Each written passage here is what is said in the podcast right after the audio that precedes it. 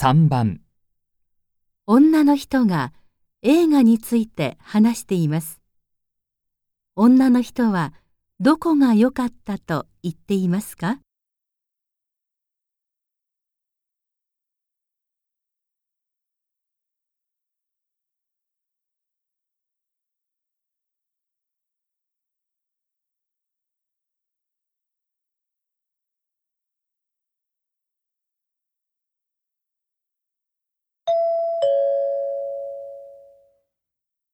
この映画は日本の女子高生のラブストーリーです。高校生ですから恋人と一緒に将来のことで悩んだり、成績のことで先生に怒られたり、それは普通のことなんですが、家族との関係がしっかり描かれていたのは良かったですね。あとはやっぱり大学受験のこともありましたが、それは誰でも経験することですからね。